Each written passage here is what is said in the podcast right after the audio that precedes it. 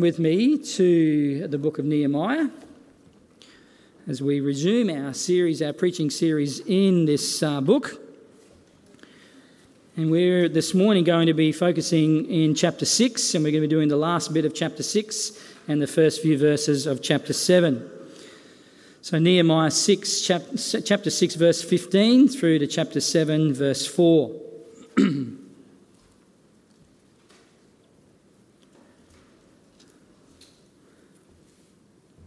This is the word of the Lord. So the wall was finished on the 25th day of the month Elul in 52 days. And when all our enemies heard of it, all the nations around us were afraid and fell greatly in their own esteem, for they perceived that this work had been accomplished with the help of our God. Moreover, in those days, the nobles of Judah sent many letters to Tobiah and Tobiah's letters came to them. For many in Judah were bound by oath to him because he was the son in law of Shechaniah, the son of Arah, and his son Johanan had taken the daughter of Meshullam, the son of Berechiah, as his wife. Also, they spoke of his good deeds in my presence and reported my words to him. And Tobiah sent letters to make me afraid. Now, when the wall had been built, and I had set up the doors, and the gatekeepers, the singers, and the Levites had been appointed, I gave my brother Hanani and Hananiah, the governor of the castle, charge over Jerusalem, for he was a more faithful and God fearing man than many. And I said to them, Let not the gates of Jerusalem be opened until the sun is hot. And while they are standing guard, let them shut and bar the doors. Appoint guards from among the inhabitants of Jerusalem some at their guard posts, and some in front of their own homes. The city was wide and large, but the people within it were few, and no houses had been rebuilt. This is God's word. Well, if you were reading Nehemiah for the very first time, then you might expect that when you get to Nehemiah chapter 6 and verse 15, that the end of the book is pretty, is pretty imminent. Excuse me. Because it says, So the wall was finished on the 25th day of the month of Elul in 52 days. Of course, if we cast our minds back to Nehemiah chapter 1, we remember the terrible news that had come to Nehemiah there in, in Babylon. Remember, he was a cupbearer for the king. He was in the, uh, the Babylonian king's uh, service there, Artaxerxes, and uh, he was, uh, you know, he received his brother Hananiah, who came to him with this terrible news that Jerusalem and its walls and gates had been broken down. And as a consequence, the people in the uh, city were doing it incredibly tough but not only that, that they were basically held in scorn and derision by the surrounding nations. These people kind of looked down upon them. of course, this caused Nehemiah a great deal of, of heartache because, of course, this was God's city and these were God's people. And so, after much prayer, Nehemiah formulated a plan that he would go and he would ask the king to give him permission and materials to go back to Jerusalem and repair the walls and the gates. Of course, Nehemiah, you know, had a heart for not only for God but for his people and for his country. And so he uh, saw this, this, you know, the state of what was going on, and he wanted to be used by God to be able to do something about the, the, uh, the, the condition of the city and the people at that stage. And of course, we read that you know the king gave permission, sent Nehemiah back, and Nehemiah goes and he does a bit of a survey around, and he gets the people together and encourages them into, into, into this task of rebuilding the walls and the gates, reminding them that, the, uh, that, that their God is with them in this particular uh, in this particular task. And so, when we come to this passage this morning here in Nehemiah six, at the end of the chapter, it would seem to indicate to us that mission's accomplished, wouldn't it? That the mission is accomplished. That, yes, the walls have been rebuilt, the gates are now back in place. End of story. But of course, we're only halfway through the book because if you actually flip over a few pages, you see that Nehemiah goes right the way through to chapter 13. Which would indicate to me then, and I hope it points to all of us, the fact that there is more at play here in this particular account than just an engineering project, than just a rebuilding of the city walls and gates of Jerusalem. Yes, under Nehemiah's leadership, the wall was rebuilt and the gates were restored, but Nehemiah's vision was for a much grander thing than just that. For his goal was to see more than just a city restored, it was indeed to see the glory of God restored in that city and the glory of God reflected in the lives of God's people there in that place. Of course, the walls and the gates of the city would certainly give the people a secure place to dwell, but their purpose in life was to worship God and be a witness for Him to the surrounding nations, to show them that God is indeed the one true God, that He is indeed the real God, and that He alone is worthy of their worship and their allegiance. Of course, this witness, we see an element of this in verses 15 to 16 of our passage this morning Of course, all through the rebuilding process, the people of God had encountered fierce opposition from the surrounding peoples under the leadership of this group of guys called Sanballat, Tobiah, and Geshem. We see those spoken of regularly through this book. In fact, these people and their, the, the forces that were behind them, they were very formidable and powerful enemies. And Nehemiah and the Jewish people had been the target of ridicule, they'd been the target of slander, of innuendo, of threats to physical injury, and even to death.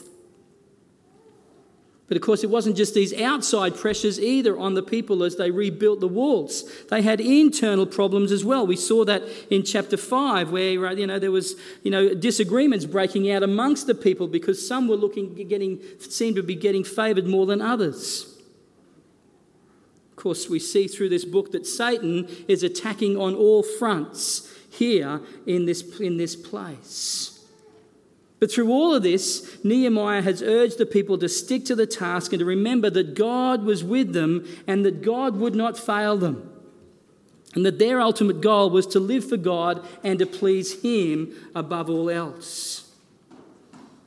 And so, amidst all of these overwhelming type odds, we see that they, well, we're told here that the people finished the wall in a remarkable 52 days. I mean, this is an incredible achievement. This is, this is, you know, like you look at the building projects around us. I mean, look at the Gateway Arterial Road across, you know, just down here at Boondall. How many years has it taken them to build things like that? You know, how, how, how, many, how much time does it take them just to even put up a building these days or build a house? Here is this whole wall around the city of Jerusalem completely rebuilt in 52 days. And no one could have conceived that this task would have been accomplished in such a short time, and especially in the face of the incredible and intense opposition that Nehemiah and the people were facing. And because the war was finished in such a remarkable time, in such a short time, we're told that uh, the enemies of, of, uh, of Nehemiah and the people, these people like Sanballat and, uh, and Tobiah and Geshem and those supporting them, they, they, they had become afraid and had lost their self confidence. Look at verse 16. And when all our enemies heard of it, that is the rebuilding of the wall, all the nations around us were afraid and fell greatly in their own esteem. In other words, their self confidence was completely undermined. For they perceived that this work had been accomplished with the help of our God. See, they realized that the only thing that they could put this incredible achievement down to was not the skill of the people, not the fact that they had the, you know, the most skilled people going, not the fact that they had the biggest workforce going, but the fact that God had indeed been on the side of his people and had helped them achieve this particular goal. There was no other explanation. If there had been any other explanation, we would have read about it here in this passage, but there is no other explanation. The people themselves, the enemies of the people of Israel, the godless people around about them, saw that God in, indeed had helped them to rebuild this wall. What an incredible testimony to the greatness and glory of God, hey? An amazing testimony. As we reflect on this, I think it raises an important issue for us as God's people today. You know, what if we as North Pine Baptist Church were doing things in such a way that our local community around us looked at us and said, Hey, you know that church opposite Undurba School there? You know that one that's sort of tucked in, tucked in away from the road? That, that place? Their God is real. Their God is powerful. Wouldn't that be a remarkable thing for the people around about us to actually say that about us as the people of God here in this place? You when it comes to our witness for God to the surrounding world, what evidences are there in the lives, in our lives, of God's power at work? What are the things that we are attempting or doing that point to the fact that God is indeed real, that leaves people, including us, with no other explanation than to say, it must be God? There is no other explanation. It can only be because God is real and their God is with them. You know, as you look at the scriptures, we see countless times of people who accomplished amazing things, not because of their own strength and abilities, but because God was with them. And they had a confidence and a trust in God. If you go back into the Old Testament, you'll read accounts, for instance, of Gideon, who defeated the Midianites with just 300 men uh, this Midianite army, which we're told that, you know, as, as Gideon and, and the men looked down upon the army encampment, they saw that they were as vast as, as you know, as the, the sand on the seashore. This amazing, incredible sized army that looked impossible to defeat. And yet, God used Gideon and just 300 men to rout that army. And what about David and Goliath? this huge nine foot tall, you know, soldier, this, this incredible, for, forbidding, imposing kind of a, of a man who stood there and taunted the whole armies of Israel and who had, had all of the armies basically cowering in fear at his presence and at his stature. And yet David, the smallest of them all, you know, went out there with no armor but just armed with a sling and five smooth stones and struck that giant down and cut his head off. There are no other explanation apart from the fact that God was indeed with his people, and it was only God's power at work that was able to do that. And of course, all through the book of Acts, we see the disciples of Jesus themselves accomplishing remarkable things only because the power of God was with them. They weren't able to do it in their own strength. You know, when, when Peter and James and John were before the Sanhedrin, the, the Jewish ruling council, and they gave this incredible, powerful testimony for Jesus, and with great boldness and courage. And at the end of that, the Jewish leaders got together and they, and they took note of what they said, not because of their great oratory skills and that sort of thing, but they, the thing that they noticed these men had been with Jesus.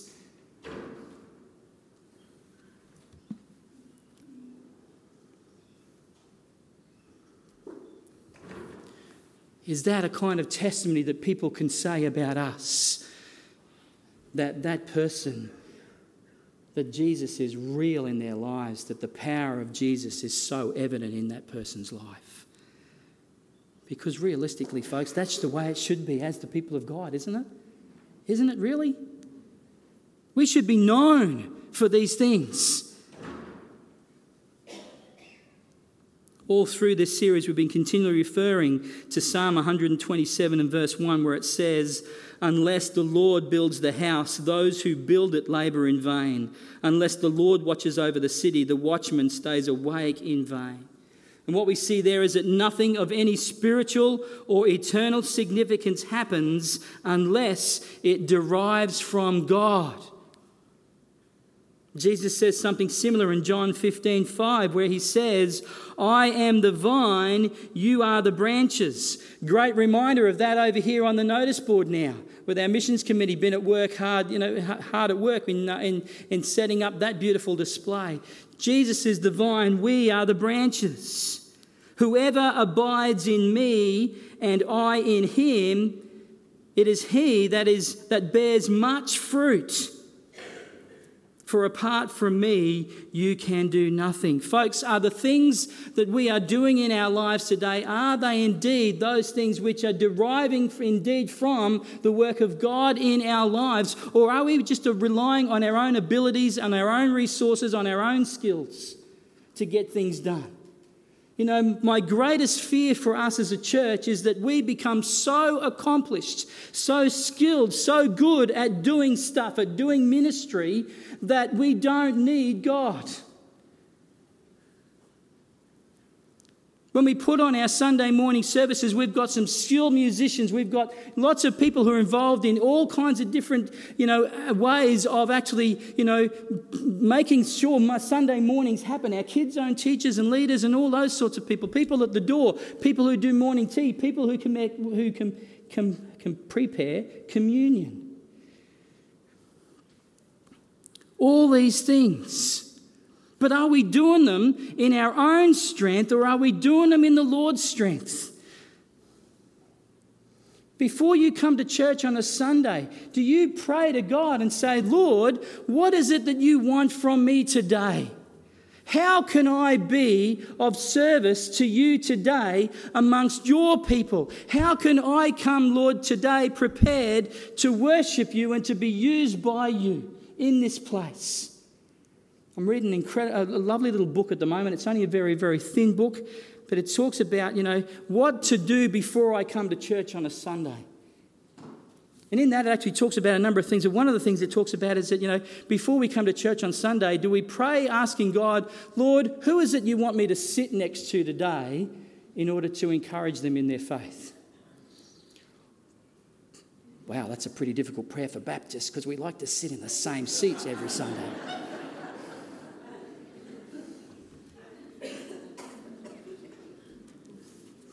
Geez, oh, that's a terrifying kind of a prayer. but if we belong to God, and if we're here for the building up of His body, and to see His name glorified and to be used by Him, then isn't that just a normal prayer to pray before we come to church? Seems logical, doesn't it? Hmm, something to think about.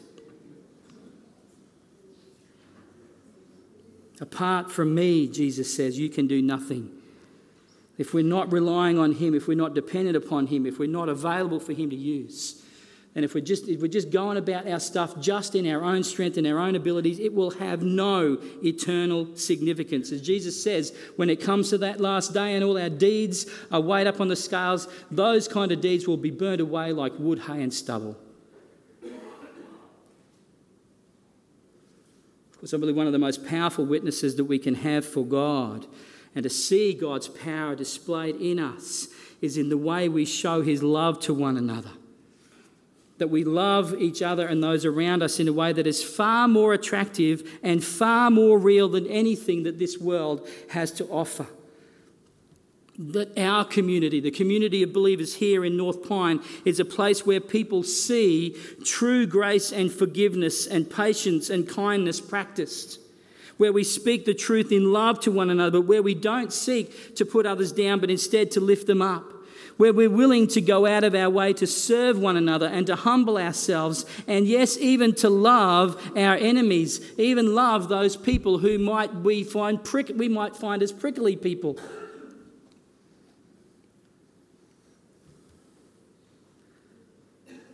What did Jesus say to his disciples in John 13, 34 to 35? He says, A new commandment I give to you, that you love one another. Just as I have loved you, you also are to love one another. By this, by your love, will all people know that you are my disciples. He said this, of course, after he had washed their feet, after he had humbled himself, and of course, just before he would go to the cross to die as a sacrifice for the sins of the world. It's one thing to be nice to one another. It's one thing to be kind of cordial to one another, that sort of thing. And I'm not talking about the drink.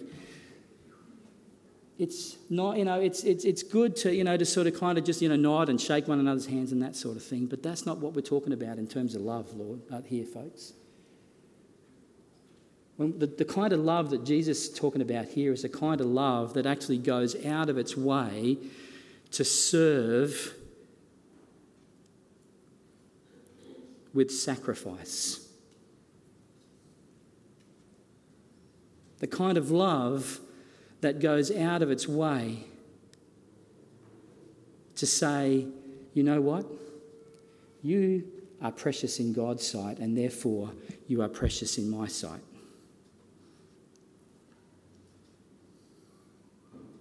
It's the kind of love that actually gets people to move, to get to draw alongside a person. Particularly, it may be a person who you might not ordinarily draw alongside. And say to them, I'm praying for you. How can I pray for you better? It's the kind of love that draws alongside others and says, you know what, we're in this together. And yes, although I, you know, your failings and your sin, you know, may be, may be very apparent, I'm not going to condemn you for that because Jesus doesn't. And instead, I want to help you. And will you help me? Because these are, these are my weak areas, these are my areas of sin. Scripture tells us confess your sins to one another. Now, that doesn't mean that we get up, you know, every week and, you know, and, and, and do that, you know, in a, in a way in which, you know, just shouts it out, but, but, but get, you know, you, but you, you, you, you get in those close, intimate conversations with people and you be real with one another and vulnerable with one another because we're too good at putting up the facades.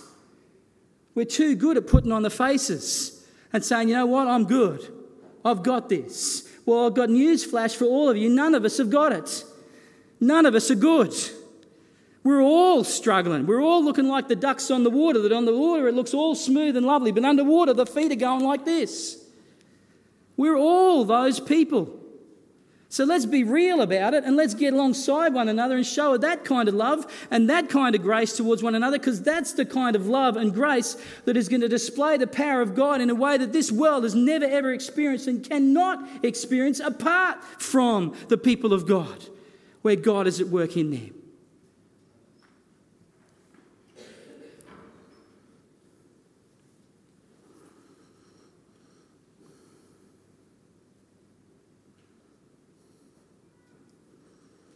Of course, another way God's power is shown is in our, li- in our lives is indeed through our weaknesses. Paul, writing in 2 Corinthians 12, verses 9 to 10, says, Paul asking, you know, he's got this thorn in the flesh and he's asking God to remove it. Three times he prayed, Lord, take this from me. But Lord, the, but God's answer to Paul was this My grace is sufficient for you, for my power is made perfect, complete, is glorified in your weakness.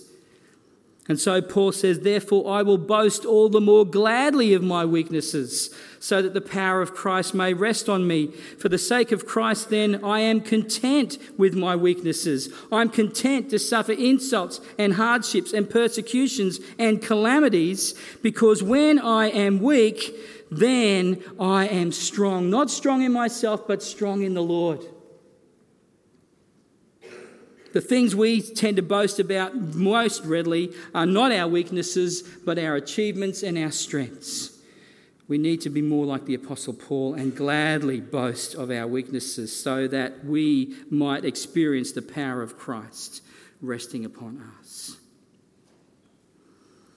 Well, this passage certainly speaks about how our lives can bring glory to God and testify to his reality and power, but it also points out how our, witnesses, our, how our, our witness for God can also be undermined. and in the following verses, we'll see, we'll see two specific ways in which this can happen. We'll see it through compromise in verses 17 through to 19, and we'll see it through complacency in the opening verses of chapter 7. so let's just briefly uh, look at these together, shall we? Let's look first at compromise. See, all through this book, we've seen that wherever the people of God are at work, those who seek to undermine it and destroy it are not far away. And here in verse 19, we read that the nobles of Judah, sorry, 17 to 19, we see that the nobles of Judah had been secretly betraying Nehemiah behind his back. It says this Moreover, in those days, the days as the wall is being, being worked on and brought to completion. In those days, the nobles of Judah sent many letters to Tobiah, and Tobiah's letters came to them. In other words, there's this correspondence that's taking place. And many in Judah were bound by oath to, to Tobiah because he was the son-in-law. So he was, you know, he was uh, certainly had Jewish um, connections and Jewish relatives, and they felt bound by oath to him in, in, in that way. But as they, you know, as they kind of had this, this uh, connection with Tobiah, it says they spoke in verse 19 of his good deeds in my presence, that is in Nehemiah's presence, but also reported my words to him. In other words, they were basically feeding Tobiah information about what Nehemiah and Nehemiah's plans and that sort of thing. And Tobiah sent letters to make Nehemiah afraid.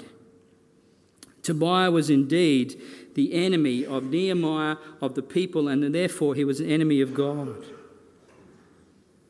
These people had believed the lies of Tobiah and they'd taken sides with him over Nehemiah and their fellow Jews.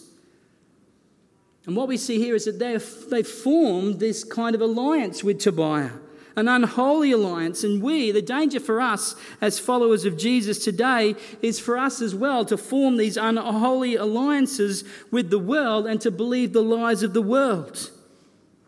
Of course, that can take many forms, and we haven't got time to go into those this morning. But wherever we choose to allow things other than the Word of God to direct our thinking and our actions, then we end up compromising and undermining God's purposes for us and for His world. of course, a key area of this is in the area of our relationships, the relationships we develop. See, as we said, Tobiah was related to some of these people by marriage, and it appears that this connection, this connection had a significant influence on them. And so we need to ask ourselves this are the people who we have around us, the people we're allowing to speak into our lives and to influence us in our lives, in our decisions, in our actions, are these people helping me to honour God and be more faithful to God and His ways, or are they not? Are, in fact, are they having the opposite effect? It's interesting that Jesus' words to his disciples in, John, in Luke 14 26, he says this If anyone comes to me, in other words, if anyone chooses to, to trust in me, to believe in me, to be my follower, and does not hate his own father and mother and wife and children and brothers and sisters, yes, and even his own life, he cannot be my disciple. They're pretty powerful words, aren't they? In fact, they're really controversial words because, you know, Jesus, but, but let me say that Jesus is not saying literally hate our families, but what Jesus is saying here is that unless you put me above everything else, including those family connections in your life, unless I come first in your life, then Jesus is saying you cannot be my disciple because your allegiances will be split.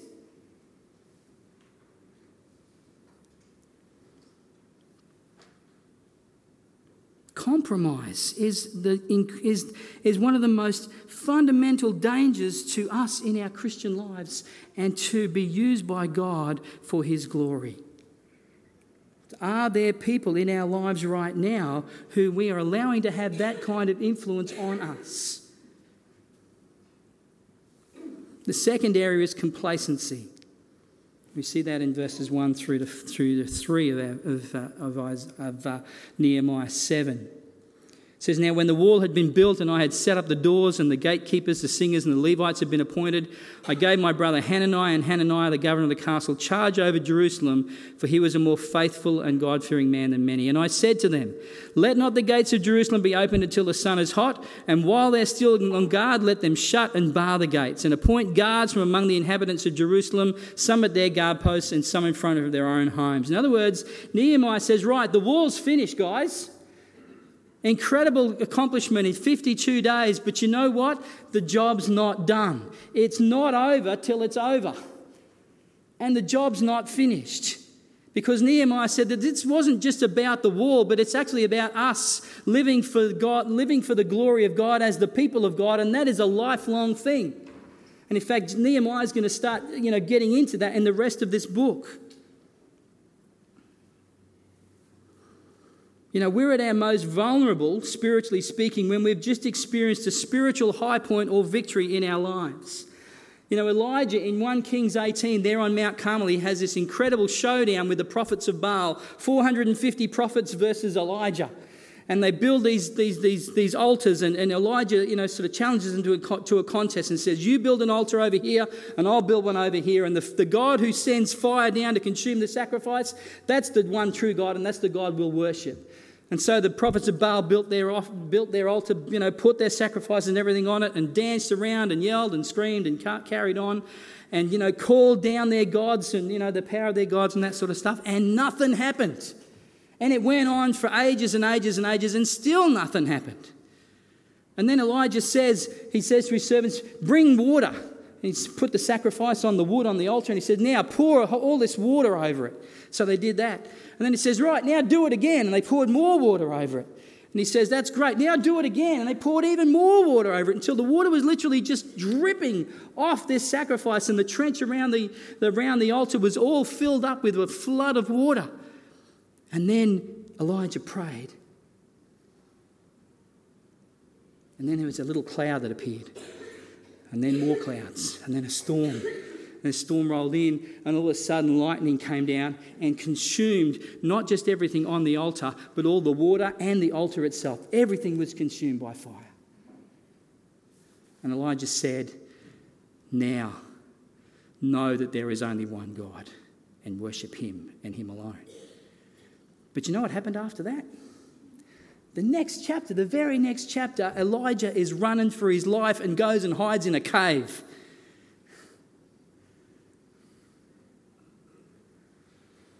Peter, after he confesses Jesus as the Son of God in Matthew 16, Jesus said, Blessed are you, Peter, because no man has revealed that to you. Only God, my Father in heaven, could let you know that. Only, only that could have been revealed to you by God. And then in the next breath, almost, Peter is rebuked by Jesus for, saying, for being used by the devil. We're at our most vulnerable, spiritually speaking, when we experience this spiritual high point or victory. We need to be on our guard. And Nehemiah knew that the work had only just begun, and now it was time to put things in place to protect what the people had already achieved for God. Nehemiah selects, you know, his, his brother Hanani and Hananiah. He, maybe Hananiah is a gifted administrator because he's a governor, but more than that, the most important thing for Nehemiah was that he was a faithful and God fearing man. Nehemiah is saying here that, you know what, it's not just about skills and abilities, but it's more about the kind of person we are because God looks at the heart first. Nehemiah says we need to put in place, you know, um, safeguards so that we make sure that we keep an eye out for the enemy so the enemy can't take us by surprise. And we need to ask ourselves what things are we putting in place in our own lives that would help us remain faithful and diligent in our walks with the Lord? What boundaries are we seeking to put in place so that we can try to remain obedient to God and faithful to His word and to bring Him glory? In fact, who are we allowing to speak into our lives and influence us for our spiritual well beings? We need the Hananis and the Hananiahs in our lives. Have you got them? Do you have those people? You know, as I pondered on this particular passage this morning, is just um, one, the, one thing that sort of really kind of stuck out to me was this Nehemiah had this incredible spiritual posture, and that was a posture of humility before God. It was a posture of, of fearing God. You know, he was a God fearing man. He was a man who, you know, that, that, that, that, he wanted to live his life completely for God and he wanted to continually, you know, kind of grow closer towards God. And you know, folks, there are in the in the spirit in our spiritual lives there are three postures we can have. We can have a posture like Nehemiah, which I put down, I uh, look at as a posture of incline or inclining. You know that that incline it goes up. It's a trajectory of, of growth, of spiritual growth. And yes, you know, walking uphill can be hard and tough, but the benefits of walking uphill far outweigh the discomfort and the, and, and, and the hardship. Because, of course, when you get to the hill, the, the, the view is always better. But it's the work that's actually gets you up the hill is beneficial for you as a person, isn't it? So we can either have a spiritual, spiritual trajectory, I'll get my tongue around that in a minute, a spiritual trajectory of growth, of incline, or we can have a spiritual posture of recline. Who's got a Jason La-Z-Boy chair or something similar in their homes? Come on, put your hands up. Yeah, there's a few of them, isn't there? How good is it to be able to collapse in that chair and sit down and pull the, pull the lever or pull the button or whatever, and the feet flips up and it goes back in recline, and you think, ah, oh, this is great. This is nice. What happens when you recline in your chair? For me, I go to sleep. Is your spiritual posture one, posture one of recline? Where you think, ah, this is all right, I'm comfortable, this is good. But nothing's happening in that recline chair, is it?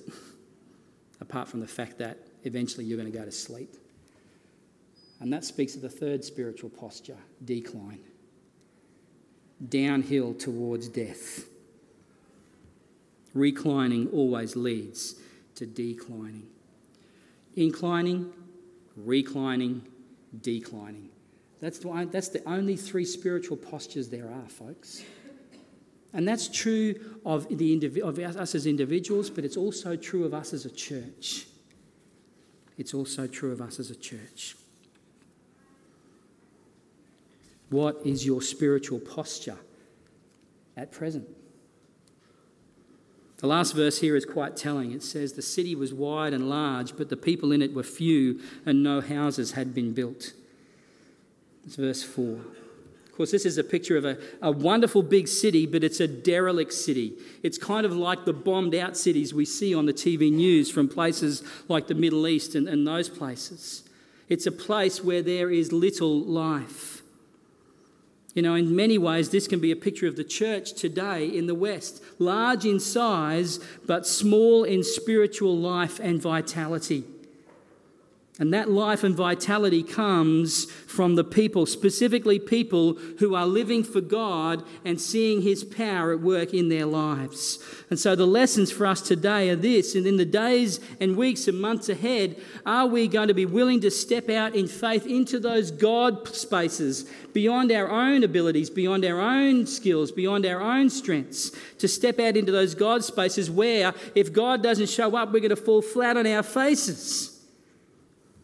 Are we going to be willing to do that? Are we, going to be willing in our own lives to guard against compromise and complacency? That's the challenge. Because it is the people who are prepared to step out in those God spaces, who are willing to guard against compromise and complacency in their lives, they're the people who are on the incline. If we're not, then we're either reclining and therefore on our way to declining.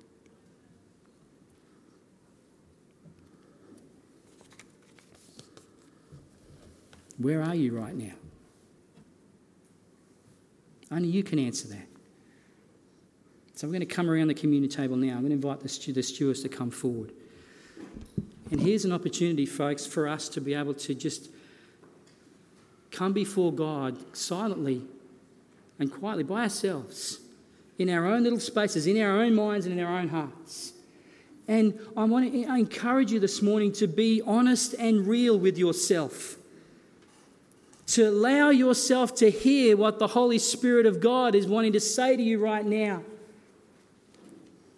About how the Spirit of God actually might be challenging about what are some of those places that God actually wants you to step out of, out from, those comfort zones, and step into those places where God has to be the one who works, or we will fall on our faces.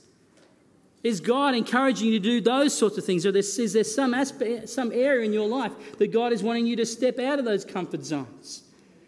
Or maybe God is challenging you at the moment because you have compromised in some way in your spiritual life. When you are doing that right now, and God is saying, you know what, you, you've got to stop that for your own good. Are there areas of compromise? You need to bring those before God this morning and confess those and seek the forgiveness of God, knowing that Christ has paid for those sins and that His forgiveness is complete and full and He can cleanse you from all those sins. Are there areas of complacency in your lives right now where you know you're thinking, I'm in that recliner and gee, it's good. But God wants more from you. These are the things that God gives us opportunity now as we come around this table. And, folks, these elements, they remind us afresh of the fact that God has always, right from the very beginning of history, He has always had a purpose for you in your life to bring you to this particular point today, even to say, for him to say to you, You are my child, and I want you to live for me and for my glory so that my power might be manifested through you and you might be a wonderful testimony and witness to all those around about you. God has brought you to this place, and, and He's done it because of the sacrifice of His Son, the Lord Jesus Christ. And God says, You know what? Even if you have failed and you are failing in the midst of it right now, if you come to me, you can receive forgiveness and a whole fresh new start. That's the grace and the mercy of our God. And so we praise Him and we thank Him for that. So I invite you this morning to take of the bread, to eat of the bread, remembering the body of Christ given for you as a sacrifice for your sin. But also think of it as, as, as the life that Jesus wants to impart in you for, so that you can live for His glory. Eat of the bread but hold the cup that we might drink together this morning in fellowship, being reminded afresh that we're not isolated islands, we're not individuals, but God has called us collectively to live for Him and for His glory and to, and to help each other in that. Amen? All right, we'll pass the elements out, eat the bread, hold the cup.